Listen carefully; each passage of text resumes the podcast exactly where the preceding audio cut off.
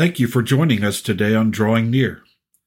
This podcast is designed to help us in drawing near to God through reading God's Word and then applying its truths to our lives. If I can be of assistance to you, feel free to reach out to me through my email address in the description section of this podcast. As Jesus traveled from town to town and city to city, great multitudes of people followed him. Think about that for a moment. Huge crowds of people stopped whatever they were doing just to go see, go hear, or follow Jesus around their area. Sometimes multitudes followed him for so long that Jesus fed them out of compassion. Sometimes Jesus had to send them away.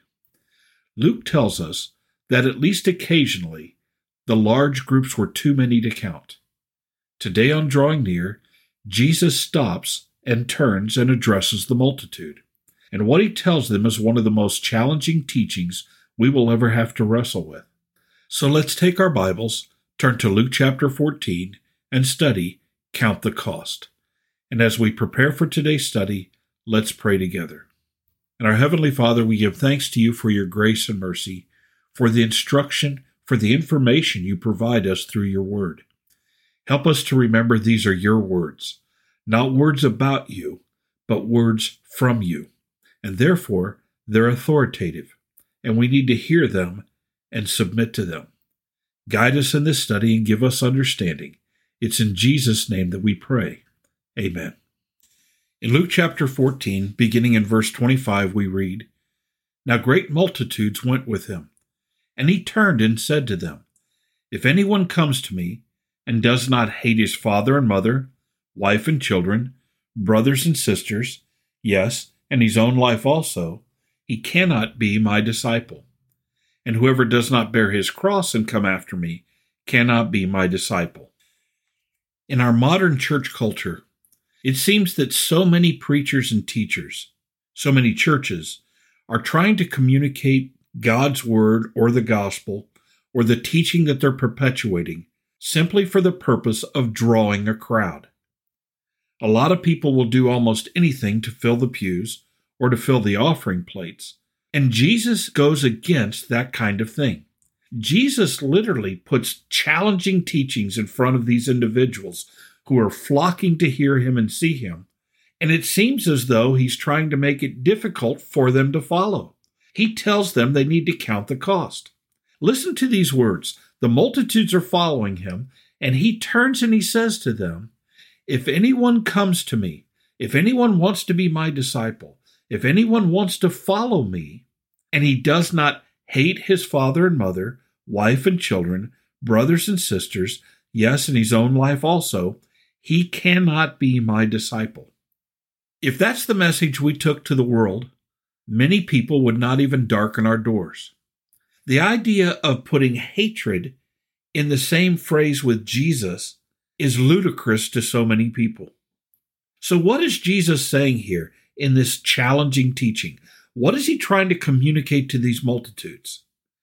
When he says, if you don't hate your father, mother, wife, children, brothers, and sisters, and your own life also, is he talking that we need to have a venomous hatred toward these people who are supposed to be the closest in our lives, the most meaningful to us? How do we reconcile what Jesus says here with honor your father and mother, or love your neighbor as yourself, or serve one another? Whoever is least will become greatest in the kingdom. How do we reconcile this? Well, honestly, it's fairly simple. What Jesus is literally saying here is he is to be solely the most important, the most significant person in a disciple's life. If we have to choose between father and mother, wife or children, brothers, sisters, or even our own life, Jesus is always chosen over all of these things. We don't put Jesus aside to love our parents or our wife or children. Now, what do we do? Well, quite clearly, it's only through following Jesus fully, completely. It's only through putting Jesus first and foremost in our lives, almost only in our lives, that we can adequately love and relate to those people around us. It's only when we receive the forgiveness of sin and the instruction of Jesus Christ, the work of the indwelling Holy Spirit, yielding ourselves to God's Word, it's only through that kind of faithfulness and loyalty will I know what loving my father and mother means. Will I know how to be a husband or how to be a father or a brother to someone else? It's only through this kind of devotion. And Jesus is telling them, listen, don't think you can follow me for a little while and go back to your lives and, and then follow me a little more and go back to your lives. Jesus says you need to follow me with a singular mindset. He goes on in verse 27 And whoever does not bear his cross and come after me, he cannot be my disciple. Literally, whoever does not take up this instrument of death, this instrument of the execution in Rome, and follow me can't be my disciple. If you're not willing to suffer, if you're not willing to die for me, you cannot be my disciple.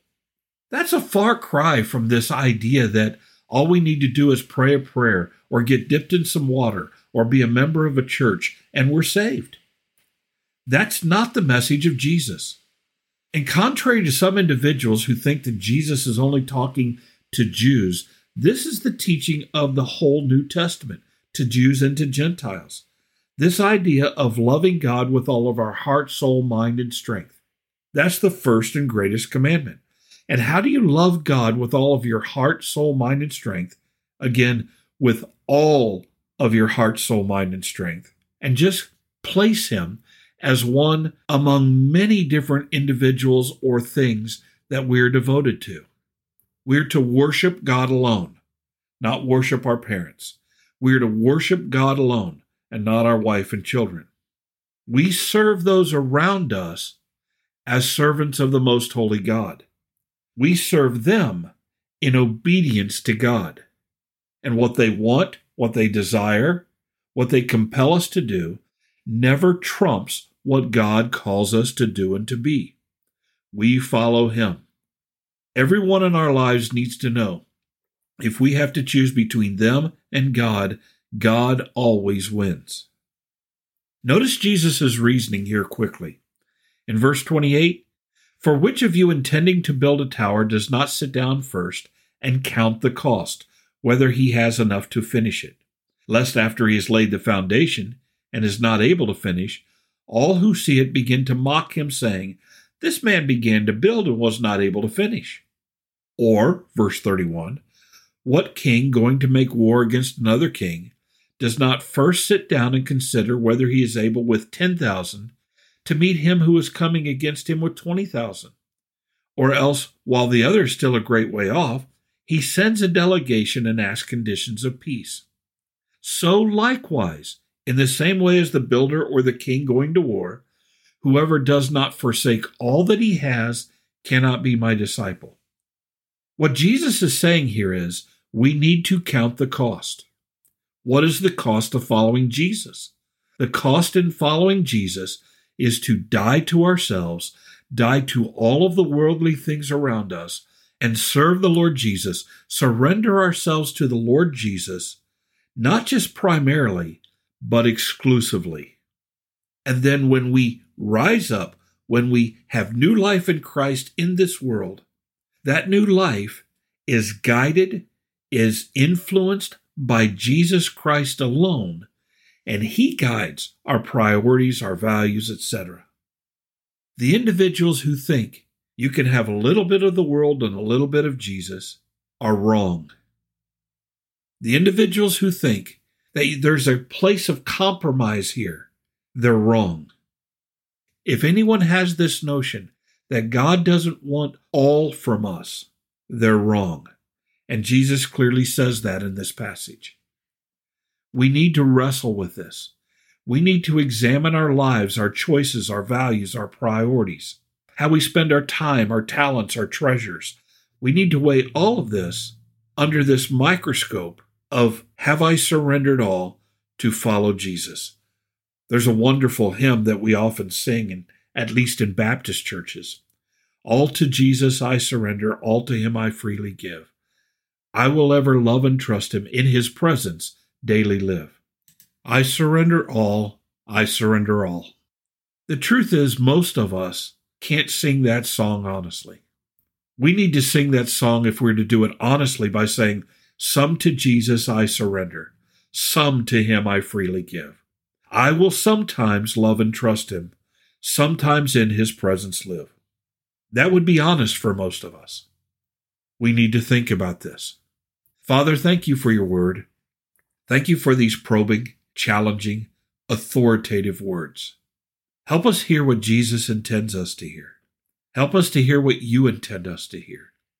And then, by grace and mercy, through the gift of your faith and Holy Spirit, help us to surrender, having counted the cost and realizing this pearl of great price is worth selling everything to possess.